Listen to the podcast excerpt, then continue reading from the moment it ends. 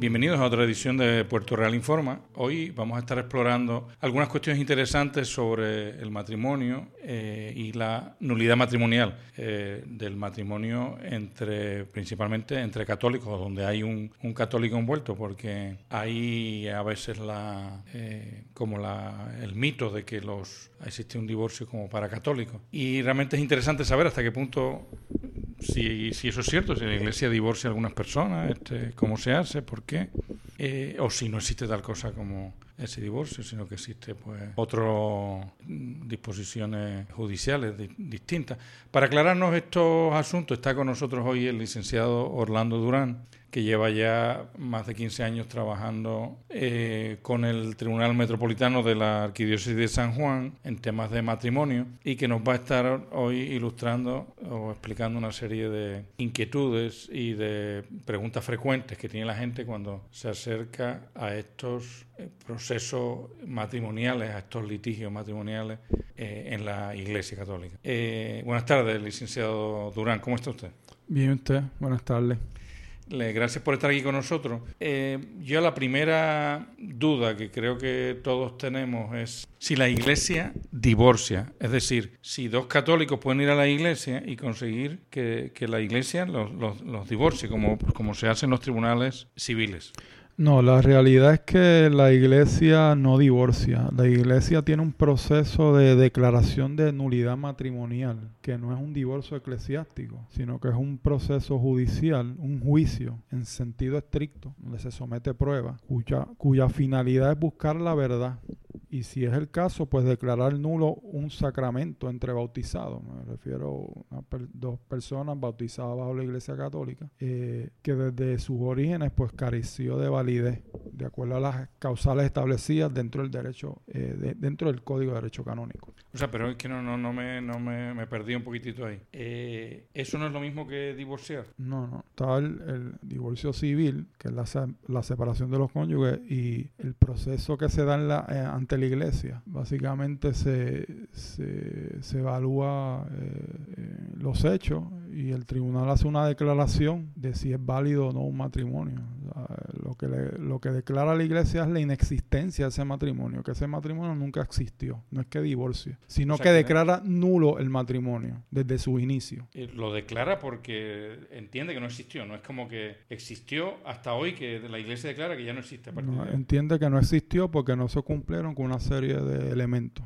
O sea, que en su origen, cuando esas personas se casaron, algo falló, que de verdad no se casaron, por decirlo así, desde el punto de vista eh, católico, canónico, religioso, no se casaron. Sí, porque fa- podría poner ejemplo, o sea, de un matrimonio, unas personas que, que viven juntas y resulta que por alguna razón, cuando se examina de verdad, no hubo matrimonio. ¿Qué cosas podría ser que de verdad no...? Bueno, por ejemplo, eh, cuando dos católicos se casan, se casan para toda la vida. Eso es lo que se conoce como que, que es indisoluble. Eh, para toda la vida, para la pre, pre, procreación de la prole. Eh, o sea, esos son los fines del matrimonio. Procreación, unidad, indisolubilidad. Si falta uno de esos elementos, pues el matrimonio es, es inválido, es nulo. O sea, un matrimonio que no tenga hijos es nulo. Bueno, si dos personas se casan eh, con la mentalidad de que no quieren tener hijos, es una exclusión de la prole. Por lo menos falta un elemento por la cual se constituye el matrimonio y ese matrimonio podría ser nulo. Ah, qué interesante. O sea, que si dos católicos se casan pero hacen entre ellos el acuerdo, pero mira, nosotros no vamos a tener hijos, esto es demasiado complicado, nosotros vamos simplemente a vivir juntos, y, y pero sin hijos porque tenemos que viajar mucho, hacer demasiadas cosas y no podemos estar... Un, un, dos católicos que se entran en una relación así, realmente no están casados. Cara a la Iglesia, cara a Dios, no están casados. Pregunto.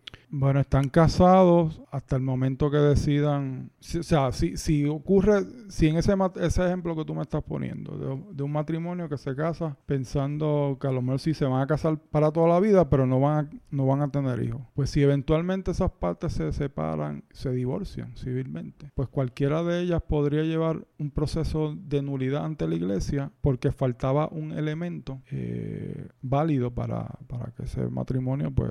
Por eso, por eso, eh. o sea, que, que... No, no, estamos claros claros que, que, que la, ya usted nos dejó claro que la Iglesia no separa a personas que de verdad se quieren unir en matrimonio, sino que puede investigar si ha habido algún fallo en la constitución de ese matrimonio, originalmente, un fallo original que hace que realmente esos, esas personas no estaban casadas ante Dios. Eso es lo que hemos dicho que es el proceso de nulidad, que simplemente no es separar un matrimonio que existe, sino reconocer que esas dos personas lo que tenían no era un matrimonio de verdad, sino era un, una unión parecida. Y entonces nos ha dado el ejemplo de que si se casan, pero con la mentalidad de no tener hijos, podría eh, declararse ese matrimonio como nulo, porque el matrimonio para la Iglesia es una institución orientada, abierta a tener hijos. ¿Estoy en lo correcto? Está en lo correcto. O sea, sí. que, que se, si se casan con la mentalidad de no queremos tener hijos, eso realmente es un, un junte. Digo, estoy poniendo aquí en palabras vulgares, en palabras coloquiales, pero es simplemente dos personas se juntan, pero no pueden re- reclamar que eso Dios lo bendiga, porque Dios lo que quiere es como un matrimonio que sirva, que esté abierto a la, a está abierto a la vida. Sí, bueno, ese matrimonio es válido y, y es válido porque hay una presunción de validez. Eh, y el que quiere o el que quiera o esté interesado en que su matrimonio sea declarado nulo, pues tiene que rebatir esa presunción de validez. Por lo tanto, dos bautizados que se casan eh, en la Iglesia Católica, eh, pues que cumplen con todos los requisitos, eh, pues ese matrimonio es válido hasta que se declare por un tribunal inválido. Okay. Si no se declara nulo por un, por un tribunal, pues ese matrimonio está bendecido por Dios, es, es, no es nulo. Ok, ok. Que, quizás que posiblemente sea así con todas las causales, que, que hace falta que se declare la nulidad, que ninguna, no, no debe haber nulidad automática. De Exacto. Sí, o sea, eso, siempre eso. hace falta, se presume que si dos personas viven juntas, cara a la sociedad se presentan como marido y mujer, pues debe de presumirse que eso es un matrimonio hasta que un tribunal, a instancia de... de siempre los tribunales, el tribunal eclesiástico eh, actúa a instancia de una de las partes, o, o alguna vez... Bueno, puede... puede ser a instancia de las partes, hay una figura que se llama promotor de la justicia, este que puede iniciar un... que sí, que puede iniciar un proceso. Sin... Este, pero, pero mayormente es las partes. Mayormente, mayormente. sí. Eh, o sea, yo nunca he visto un caso donde... La Iglesia se dedica a decirle, mira, es que sí, ustedes sí, dos, no, es... están diciendo lo contrario, ustedes dos no están Nunca casados. He visto un para que no sean las partes las cuales radiquen una demanda de nulidad okay. matrimonial. Pero eh, pero yendo a lo más, a la parte importante aquí son las causas, las, lo que usted llama sí, las causales. Yo, yo quería hablar... ¿Qué sí, más hay? Aparte de ese sí, tema pues, de mira, decir que evitan hijos. Eh. Mire, eh, volviendo a ese tema, el matrimonio canónico posee unas características principales. Primero que nada, pues está la unidad. Pues los dos se vuelven una sola carne. Esa es la unidad. Hombre y mujer, no hombre con hombre ni mujer común, sino hombre y mujer se unen para contraer matrimonio. Es indisoluble, lo que significa que es para toda la vida. Si una pareja se casa pensando que si las cosas no le van bien se pueden divorciar, pues hay unas características que, del matrimonio que, para, que no se está cumpliendo con ellas, si van con esa mentalidad, y podría ser una causal de nulidad. Okay. O eh, sea, esa sería otra, como casar, hemos visto, casarse con la mentalidad de que uno no va a tener hijos y casarse con la mentalidad de que en algún momento más adelante nos vamos a separar. Eh, si... Sí, tener una mentalidad divorcista, por decirlo así, pues es una causal de De, de nulidad matrimonial. Okay. ¿Y qué, qué más causas hay para que una, la, el matrimonio no, no, no exista? Bueno, están también los... los llamados impedimentos, que son doce. doce impedimentos. doce impedimentos. O sea, que son personas que se casan sin de verdad poderse casar. Por ejemplo, que un padre se case con una hija o, o, o cosas si así. Si alguno de estos impedimentos eh, se podría sanar si, si existe una dispensa de la Iglesia. Por ejemplo, eh, tal el, el, los impedimentos de edad. Pues dentro de la Iglesia Católica en Puerto Rico se requiere que el varón tenga dieciséis años y la mujer catorce años como mínimo para poder contraer matrimonio. Eh, o, o, otro impedimento... Una muchacha que se case con trece años podría alegar más adelante, mira, yo no, no tenía que estarme... Lo que es un, pedi- un impedimento que si no hubiese tenido a lo mejor una dispensa, pero no, aún así. O sea, el, el mínimo es catorce y si una persona se casa y tenga trece años, pues es un impedimento que... Que, impide, que sí. impide que eso sea un matrimonio como tal. Sí. Okay. ¿Qué más, qué más podría ser este impotencia? Uh-huh. Que la persona significa? Tiene que ser una impotencia de antecedente y perpetua, que no podía, fisiológicamente, no podía tener relaciones sexuales, por ejemplo, con la, con la pareja, pues eso tiene impotencia y no puede casarse. Con no la... puede casarse. Okay. Bueno, puede casarse, pero el matrimonio matrimonio sería inválido por ese impedimento de impotencia. Okay. Que si... Eso aplica tanto para el hombre como para la mujer. Sí, o sea, sí, sí, sí, sí, puede aplicar a, a... Mayormente se va a dar en el hombre, pero aplica a, a ambos sexos. Eh, está también la... Cuando dice que mayormente se va a dar en el hombre, que en la práctica... En la práctica. Lo que usted ha visto es que se alega, mira, es que ese tipo, o yo, o lo que sea, no me podía haber casado porque yo realmente... No era impotente, tener hijos, sí. Y, no podía tener relación sexual, no podía tener hijos. Eh, bueno, la realidad es que en la práctica ese, ese tipo de casos de impedimento no se ve, muy pocas veces. Por lo menos en, en los años que yo he estado colaborando en el tribunal nunca he visto un caso de ese tipo. Okay. O sea, no es usual. Okay. Sí se dan, y se han dado, pero no, no es lo usual. Se dan otro tipo de causales que vamos a entrar este, más adelante a, a discutirlas. Eh, por ejemplo, está la... Eh, el impedimento de vínculo o ligamen. Si una persona estaba casada anteriormente por la iglesia, pues eso le impide volverse a casar por la iglesia. Está la disparidad de culto. Digamos, eh, un católico se casa con, con una judía, pues a menos que haya existido una dispensa, ese matrimonio sería inválido. Okay. Eh, está el impedimento de orden sagrado. Por ejemplo, un sacerdote pues no se puede casar. Eh, voto público. Eh, Una monja. Una monja, pues no, no se puede casar. Consanguinidad, ni los ascendientes ni los descendientes, pues padre e hijo, pues no se pueden casar. Entonces, eh, afinidad, línea recta, hermanos, pues no se pueden casar. Eh, y así por el... Y también se incluye parentesco legal, que significa adopción. Pues un padre que adopta un hijo, pues no, o sea, no se pueden casar. Este...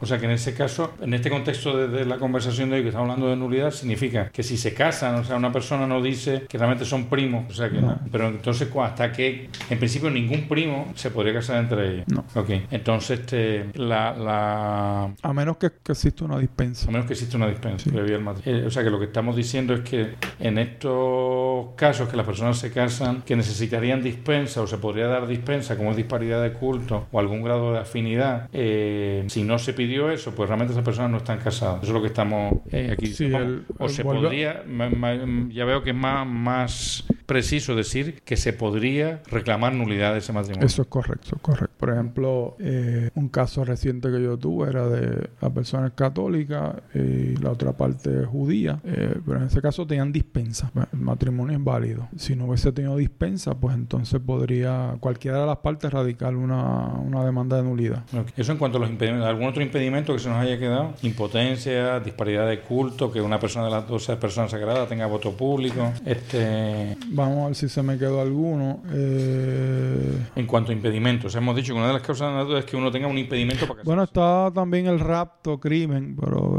rapto, ah, bueno, es, rapto es si, si fulanito rapta a la novia, pues este, mientras esté raptada, pues no se, no, eh, se, pueden casar. no se pueden casar. O sea, hay un impedimento, a menos que ella posteriormente, una vez que salga de la situación del rapto, libre y voluntariamente acepte casarse con la persona que la raptó. Eso es otra cosa. Okay, okay. Está el crimen. Eh, Si don Juan, eh, por ejemplo, mata a la actual esposa para casarse con otra, pues no, eso... Ese matrimonio también es inválido. Sí, ese matrimonio es inválido. Me estoy yendo a casos extremos, pero en la práctica estos impedimentos, o sea, no, no se dan tampoco con, con frecuencia. ¿Cuáles son? El, el de los más que se dan, que yo he visto, son las disparidades de culto. Okay. Y cuando disparidad de culto no quiere decir un católico y un evangélico, sino que tiene que ser... Un cristiano con un no cristiano. Exacto. O sea, un católico con un no cristiano. Eso es correcto. O sea, que no hay disparidad de culto con otros cristianos, con evangélicos. No, si se casa este un evangélico con un católico, pues eso ahí no hay disparidad de culto. Eso es un matrimonio mixto, pero no hay disparidad de culto. ¿Y hay que pedir dispensa por los matrimonios mixtos? No. Eh, y aparte de los impedimentos, ¿hay alguna otra causal de nulidad?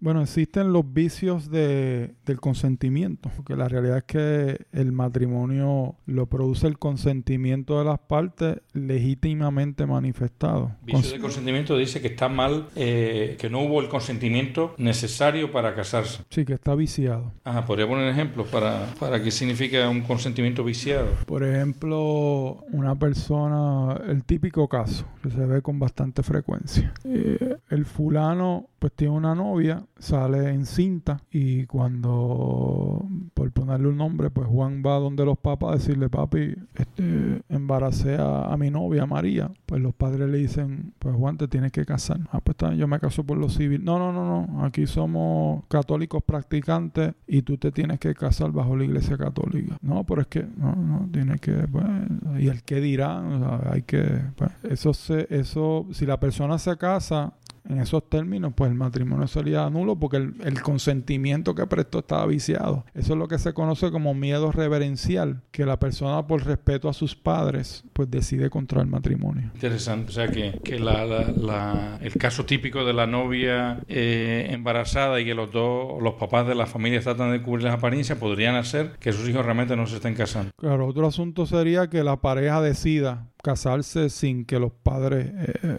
los obliguen prácticamente. Eso sino se puede hacer, o sea, ellos se pueden casar. Ellos sí, este, la, la muchacha sale encinta, ellos deciden casarse sin que sin ningún sin tener ningún tipo de presión, sino que ellos deciden, el muchacho entiende que mira, yo mi responsabilidad como pues, como hombre, como padre es proceder a casarme. En esas circunstancias pues no, porque, o sea, no, no hay un vicio en el consentimiento, sino que él voluntariamente decide casarse. En el caso que los padres le digan no, no, tú te tienes que casar, pues vicia el consentimiento porque no es un consentimiento eh, prestado eh, sí, libremente. O... Libremente, exacto. No es, Pero, no okay, es... okay. Entonces ya por último le preguntaría, ya yendo a la parte práctica, si una persona siente que, a raíz de lo que usted ha explicado, siente que de verdad su matrimonio es nulo, o sea, por, porque cumple con alguna de estas... Si usted siente eso, la, la estaríamos hablando de... O sea, ¿qué debería hacer esa persona? Perdón. Bueno, si la persona entiende que su matrimonio es inválido, lo que debe hacer, por ejemplo, si contrajo matrimonio en San Juan, puede acudir al Tribunal Eclesiástico de San Juan, que está ubicado en la Arquidiócesis de San Juan.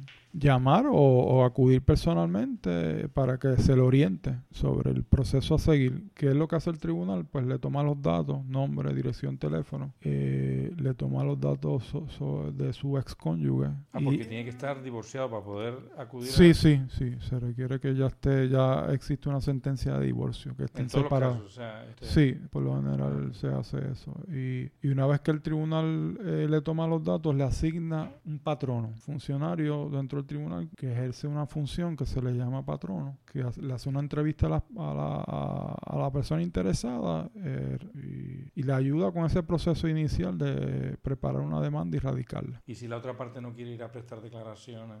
La otra parte no, no tiene que prestar consentimiento. Eh, porque de hecho estos casos, cuando se radica la demanda, se le notifica a la otra parte y la cual tiene derecho a contestar o contratar abogado o simplemente cruzarse de brazos. Si no le interesa, no hace nada. Pero ¿y el proceso de nulidad sigue? El proceso de nulidad sigue en su ausencia. Aunque el tribunal siempre le gusta escuchar la otra parte, pero el, el proceso sigue en su ausencia. O sea, no tienen que estar las dos partes de acuerdo. Muy bien. Y por último, licenciado, quisiera eh, que nos hablara de los cambios que el Papa Francisco en el dos mil quince ha introducido, unos cambios como para agilizar este proceso, porque parece que tenían fama de ser como muy lentos y burocráticos, etcétera. Parece que el Papa Francisco quiere que de verdad se sepa rápido si hubo o no hubo matrimonio, que no debiera ser eh, tan complicado. ¿En qué consisten los cambios que el Papa Francisco introdujo en el...? Sí, bueno, a, a esos cambios eh, entraron en vigor a partir del ocho de diciembre del dos mil quince. Eh, ¿Y en qué consiste? Bueno, básicamente... Eh, Uno de los cambios sustanciales eh, que hay ahora mismo es que solamente se requiere una sentencia positiva de nulidad. Antes se requerían dos sentencias, ahora solamente se requiere una. ¿Qué es lo que quiero decir con esto? Por ejemplo, si uno radica una demanda de nulidad en el Tribunal Eclesiástico de San Juan, una vez que ese tribunal emite una sentencia, asumiendo que es positiva de nulidad, empiezan positiva a... Positiva es que declaran la nulidad. Declaran la nulidad, uh-huh. Empiezan a correr unos términos, quince días, y luego de esa fecha ya el matrimonio es nulo. Si ninguna, a menos que una de las partes apele esa, esa sentencia de... de Cuando nulidad. Se habla de las partes, ¿se refiere a marido y mujer o estamos hablando del defensor? Sí, por lo general, no, no, una de las partes se refiere a marido y mujer. Por lo general, el que radicó la demanda y, y, y pues se beneficia de, de la declaración de nulidad no va a apelar. Pero a lo mejor la, la excónyuge pues dice, no, este matrimonio es válido y yo quiero apelar esta decisión. Okay. Eh, pues tiene ese derecho. Okay. Y antes, antes, de, antes del ocho de diciembre del dos mil quince, pues se requería, además de esa primera, de la primera sentencia, ese tribunal de primera instancia, se, se tenía que recurrir a un tribunal de segunda instancia, que también declarara que el matrimonio eh, es había, nulo, sido. había sido nulo. ¿Algún otro cambio que el Papa haya introducido? Eh, el, Digo, este se ve que es bien importante porque está reduciendo. Sí, porque, el, el sí, porque antes, se, antes ese trámite de, de ver el caso en segunda instancia, pues podía tardarse seis meses, un año más. Okay. Eh, otro cambio sustancial es que hay algunos casos que se pueden tramitar de forma expedita, rápido, pero son casos que la, las causales de nulidad sean claras, que las dos partes estén de acuerdo en los hechos y, y se tramita en una forma, a lo mejor en tres o cuatro meses se puede se, me, okay, se okay. puede tramitar, pero son casos claros, que las causales sean claras, que las dos partes estén de acuerdo. Eh, okay. No todos los casos van a cualificar para eso y el tribunal es el que va a evaluar si, si la demanda cualifica para un proceso expedito de nulidad. Licenciado, le pregunto ya para acabar, ¿y el Papa Francisco ha introducido alguna nueva causa de nulidad? Eh, es, es, es ahora, eh, o sea, ¿existe alguna otra razón para no poder declarar su matrimonio nulo que antes no...? No, no, las causas permanecen iguales. No hay ningún cambio en cuanto a las causales. O sea que básicamente la, el cambio ha sido como agilizar un poquitito el trámite. El proceso, el sí. Proceso. Los cambios han sido mayormente en la, en, la, en la etapa procesal, pero en lo sustantivo de las causales no hay ningún cambio. Muy bien. Pues nada, licenciado Durán, le agradecemos mucho que haya estado aquí con nosotros y nos haya ilustrado este respecto del, de los tribunales eclesiásticos y la nulidad eh, matrimonial y, y de verdad yo creo que va a ser de, de ayuda para algunas personas.